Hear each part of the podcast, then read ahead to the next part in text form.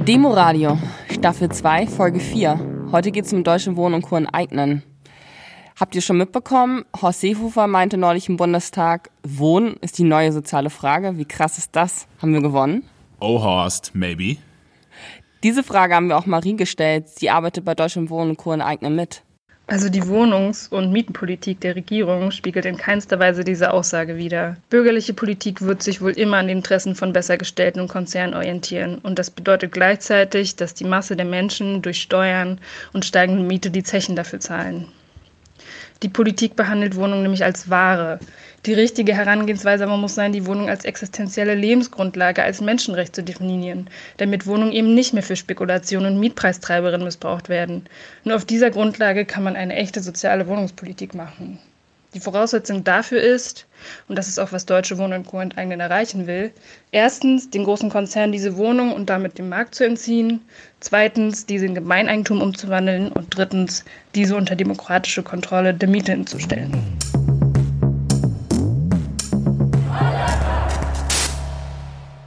Was ist eigentlich Deutsche Wohnen enteignen? Gute Frage, und deswegen haben wir mit Antigoni gesprochen. Sie ist schon eine Weile bei Deutsche Wohnen & Co. Enteignen dabei. Hallo Antigoni. Hallo. Ja, ich bin Antigoni. Ich bin aktiv vor allem jetzt seit der zweiten Phase der Kampagne, die gleich beginnt, in Neukölln, bei dem Kids-Team Neukölln aktiv und auch aktiv auch in der Linke Neukölln und im Vorstand. Die Kampagne Deutsche Wohnen & Co Enteignen möchte in erster Linie den Mietenwahnsinn in Berlin zu stoppen, und zwar nachhaltig. Und dementsprechend dann auch bezahlbaren Wohnraum für alle Berlinerinnen und Berliner zu schaffen. Und die Kampagne möchte oder fordert per Volksentscheid im Endeffekt zwei Sachen, Vergesellschaftung und Gemeinwirtschaft. Das heißt, dass privaten Immobilienkonzernen in Berlin, die mehr als 3.000 Wohnungen besitzen, also diese Wohnungen der öffentlichen Hand wieder zurückzugeben und natürlich mehr Mitbestimmung der Mieterinnen und Mieter der Deutsche Wohnen & Co. Wir sind ganz viele Leute, es ist ein Bündnis von mehreren Personen, die sich zusammengetan haben und eigentlich einen Stopp setzen wollten zu dieser ganzen Mietenwahnsinn, die in den letzten Jahren in Berlin stattfinden. Kennen auch mehr oder weniger jede und jeder von uns. Seit 10 Jahren steigen die Mieten massiv in Berlin. Gleichzeitig tun das die Löhne nicht.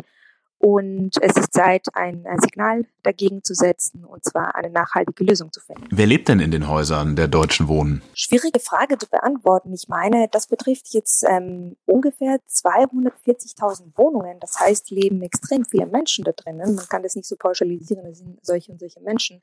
Aber was man sicher sagen kann, sind Menschen, die hohe Mieten zahlen meistens und durch ihren Mieten Profitmaximierung für große Konzerne schaffen. Unter anderem sind es auch oft Menschen, die in Wohnungen leben, die unter schlechtem Instandbehalt sind, weil die Großkonzerne nichts tun, damit die Instandbehaltung der Wohnungen gut bleibt, und deswegen sind sozusagen Wohnungen, die unter schlechter Bedingungen sind. Aber wie gesagt, das sind ganz viele Leute, deswegen kann man das nicht pauschalisieren, welche Leute das eigentlich da drinnen sind. Am 26. Februar geht ja die zweite Stufe der Unterschriftensammlung los. In welcher Phase befindet ihr euch denn des Volksentscheids? Und was habt ihr so für Ziele für die Unterschriftensammlung? Heute ist der 11., das heißt 15 Tagen vor der Startkampagne, die am 26.02., wie du auch gesagt hast, losgeht. Und wir befinden uns gerade in massiven Vorbereitungen, weil das Ziel ist, von der zweiten Phase innerhalb von 4 Monaten mindestens 170.000 bis 180.000 Unterschriften zu sammeln, mit einem Puffer von ungültigen Unterschriften 220.000 bis 240.000 Unterschriften. Das heißt, es sind viele Unterschriften, deswegen braucht man auch eine gute Vorbereitung. Und in den letzten Wochen haben sich Kids-Teams in ganz vielen Bezirken in Berlin gegründet. Ich meine, es sind zwischen 12 oder 14 Bezirke. Und wir versuchen es dezentral in den Kiezen zu organisieren, so dass wir Leute mit ins Boot holen, die Unterschriften sammeln wollen, in der Öffentlichkeit das Thema bringen, mit den Leuten ins Gespräch zu kommen, mehr Druck aufzubauen und gemeinsam Unterschriften sammeln, damit in 4 Monate die zweite Phase erfolgreich ist. Stehen euch dabei die Corona-Beschränkungen irgendwie im Weg oder wie erschweren die das? Die tun das tatsächlich. Also die Corona-Pandemie hat wie in allen Bereichen auch in der politischen Arbeit ganz viele Herausforderungen mitgebracht. Es ist so, dass politische Arbeit findet oft auf der Straße statt und kollektiv mit vielen Menschen zusammen. Das erschwert uns natürlich ein bisschen, ist ein bisschen schwieriger jetzt in den Corona-Zeiten. Nichtsdestotrotz versuchen wir andere Möglichkeiten zu finden, natürlich unter Hygienekonzept auch ein Hygienekonzept entwickeln, so dass wir Unterschriften sammeln können, trotzdem auch auf der Straße und auf einem sicheren Weg. Wir haben vor, aber auch Haustürgespräche zu führen, Infostände auf der Straße, in jedem möglichen Ort Leute zu gewinnen, die Lust haben, Unterschriften zu sammeln. Das heißt sozusagen diese solidarische Orte vom Spätis, Friseur werden jetzt bald aufmachen, aber auch Kitas und so weiter, so dass wir ganz viele Leute gewinnen können. Deswegen ist es auch wichtig, dass nicht nur jede und jeder unterschreibt, aber jede und jeder auch in seinem Umfeld mit den Leuten ins Gespräch kommt und versucht sozusagen Unterschriften dadurch zu sammeln. Alles klar. Ich habe noch eine Frage. Also wenn ihr jetzt schafft, diese ganzen Unterschriften zu sammeln, was ist denn dann der nächste Schritt? Muss dann die Deutsche Wohnen enteignet werden? Dann haben wir einen sehr guten Schritt sozusagen erreicht, aber wir sind noch nicht ganz durch. Das heißt, dass wenn jetzt am 26.09. Also wenn in den nächsten 4 Monaten die Unterschriften gesammelt werden, am 26.09. findet dann das Volksentscheid statt und da müssen 25% der Berliner Wahlberechtigten teilnehmen und 50% +1 muss mit Ja zu stimmen, damit das auch dann im Senat gebracht werden kann und dementsprechend die Deutsche Wohnen und Co. enteignet werden können. Wir hatten ja schon mal kurz gefragt, wer so in den Häusern wohnt. Es ist bekannt, dass eine Menge dieser Häuser auch in Regionen bzw. Bezirken stehen und Kiezen stehen, die stark migrantisiert sind und dementsprechend auch einige ohne deutsche Staatsbürgerschaft dort wohnen. Gibt es Möglichkeiten, dass auch diese Teil der Kampagne werden können, sich bzw. auch für die Enteignung engagieren können? Ja, also es ist zunächst ein Skandal, dass ein Viertel ungefähr der Berlinerinnen und Berliner ausgeschlossen von politischer Teilhabe und so weiter von diesen Instrumenten sind. Und es ist, ich sage es mal so, wir werden den Prozess der Unterschriftsammlung nicht nach einem deutschen Pass und nicht nach einer deutschen Staatsbürgerschaft fragen. Danach muss der Senat diesen Diskriminierungsjob selber machen und die Unterschriften dann aussortieren zu lassen, gültige und ungültige. Es ist aber ein gutes Symbol und Signal zu zeigen, auch durch den Volksentscheid, wie viele Menschen in Berlin wohnen, die keine deutsche Staatsbürgerschaft haben und von diesen Instrumenten ausgeschlossen sind. Und ich finde, das soll auch nicht ein Grund sein, damit man nicht mitmacht. Ich bin selber ein Teil davon. Ich habe keine deutsche Staatsbürgerschaft. Trotzdem gehe ich auf der Straße und werde auf der Straße gehen, um Unterschriften zu sammeln. Es ist wichtig, mit den Leuten ins Gespräch zu kommen, die Kampagne auf die Kampagne aufmerksam zu machen und auch dadurch das Thema der politischen Teilhabe der Migrantinnen und Migranten in Berlin auch thematisieren. Wenn die Enteignung dann stattgefunden hat, wem sollen die Häuser dann gehören? Also Vergesellschaftung, wie gesagt, habe ich davor gesagt, es ist im Endeffekt die Überführung vom privaten im öffentlichen Eigentum, sowie auch die gemeinwohlorientierte Bewirtschaftung von diesen Wohnungen.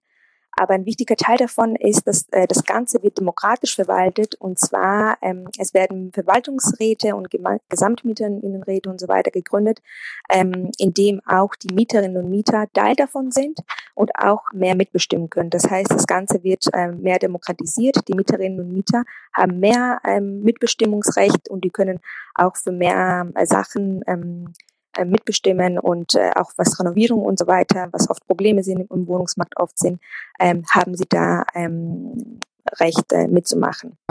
Sie haben zwar das Recht mitzumachen, aber gibt es nicht eventuell auch einige, die sagen, das wollen sie nicht, sie haben Angst, der Mietendeckel ist ja gerade in Kraft getreten und es wird immer wieder Angst gemacht, dass sogenannte Schattenmieten kommen, die Häuser verfallen, weil es nicht genug Geld gibt. Wie geht ihr mit diesen Sorgen oder mit diesen Mietern um, die eher ablehnend reagieren? Wir versuchen, mit ihnen ins Gespräch zu kommen und diese Mythen auch, die schweben sozusagen in der ganzen Geschichte rumherum, auch zu widerlegen und klar zu machen, dass wenn wir kollektiv eigentlich kämpfen, wenn wir Druck gemeinsam üben, dann ist es eigentlich was Gutes für die Mieterinnen und für die Mieter und was schlecht sozusagen für das 1% der Kapitalisten. Ich glaube, da spielt wichtig eine große Rolle Aufklärung und die Menschen Mut zu geben, dass wir eigentlich, wenn wir gemeinsam kämpfen, hat auch die Geschichte gezeigt, je mehr Druck man auf der Straße übt und je mehr Druck man gemeinsam hat, desto mehr kann man auch erreichen. Du hast aber von Mietendeckel gesprochen und das ist tatsächlich so ein Thema, das es oft auch uns begegnet, wenn wir mit Menschen sprechen, über die Kampagne reden, dass es wird irgendwie so thematisiert, dass Mietendeckel würde reichen und warum sollen wir jetzt doch die Kampagne machen, wenn Mietendeckel irgendwie durchgeht. Und ich finde, es ist tatsächlich so, dass Mietendeckel eine gute Sache ist. Muss man dabei auch sagen, leider rechtlich noch nicht 100% sicher. Das muss noch das Bundesverfassungsgericht noch entscheiden und vielleicht könne da was geben. Aber wenn das durchgeht, was wir alle hoffen, weil es eine gute Sache ist, Mietendeckel ist jetzt erstmal für 5 Jahre. Und wir haben jetzt auch schon auch von der SPD gehört, von Frau Giffey, dass es könnte sein oder das wird 5 Jahren durchgehen und danach nicht mehr. Ich möchte damit sagen, dass es immer abhängig von der Regierung in Berlin ist, aber auch von den Koalitionsverträgen und so weiter. Und darauf ist es auch kein Verlass. Wir brauchen eine nachhaltige Lösung und eine nachhaltige Lösung kommt durch den eigenen. Deswegen, auch wenn Mietendeckel durchgeht, wir unterstützen es. Es ist eine super Sache. Wir müssen weiterkämpfen und Enteignung ist eine nachhaltige Lösung. Und deswegen müssen wir dafür auch kämpfen. Und entschuldige, du hattest gesagt, der Mietendeckel ist eine super Sache und wir müssen weiter dafür kämpfen. Es wird ja auch nachgesagt, dass gerade durch Kampagnen wie Deutsche Wohnen Enteignen, Kids-Team Co. der Mietendeckel überhaupt erst passieren konnte. Wie seht ihr so ein bisschen das Zusammenspiel zwischen Demonstrationen, Protest, Volksentscheidskampagnen, Unterschriften und Sammlungen und der Politik? Funktioniert das? Ist das, würdet ihr sagen, geil, das muss so weitergehen? Oder was wären eure Kritikpunkte? Naja, ich würde an erster Stelle schon sagen, dass die hunderte Kundgebungen und der Druck der Mieterinnen und Mieter in Berlin hat auch dazu geführt, sowohl auf einen Mietendeckel, aber auch jetzt auf die Gründung der Kampagne und so weiter.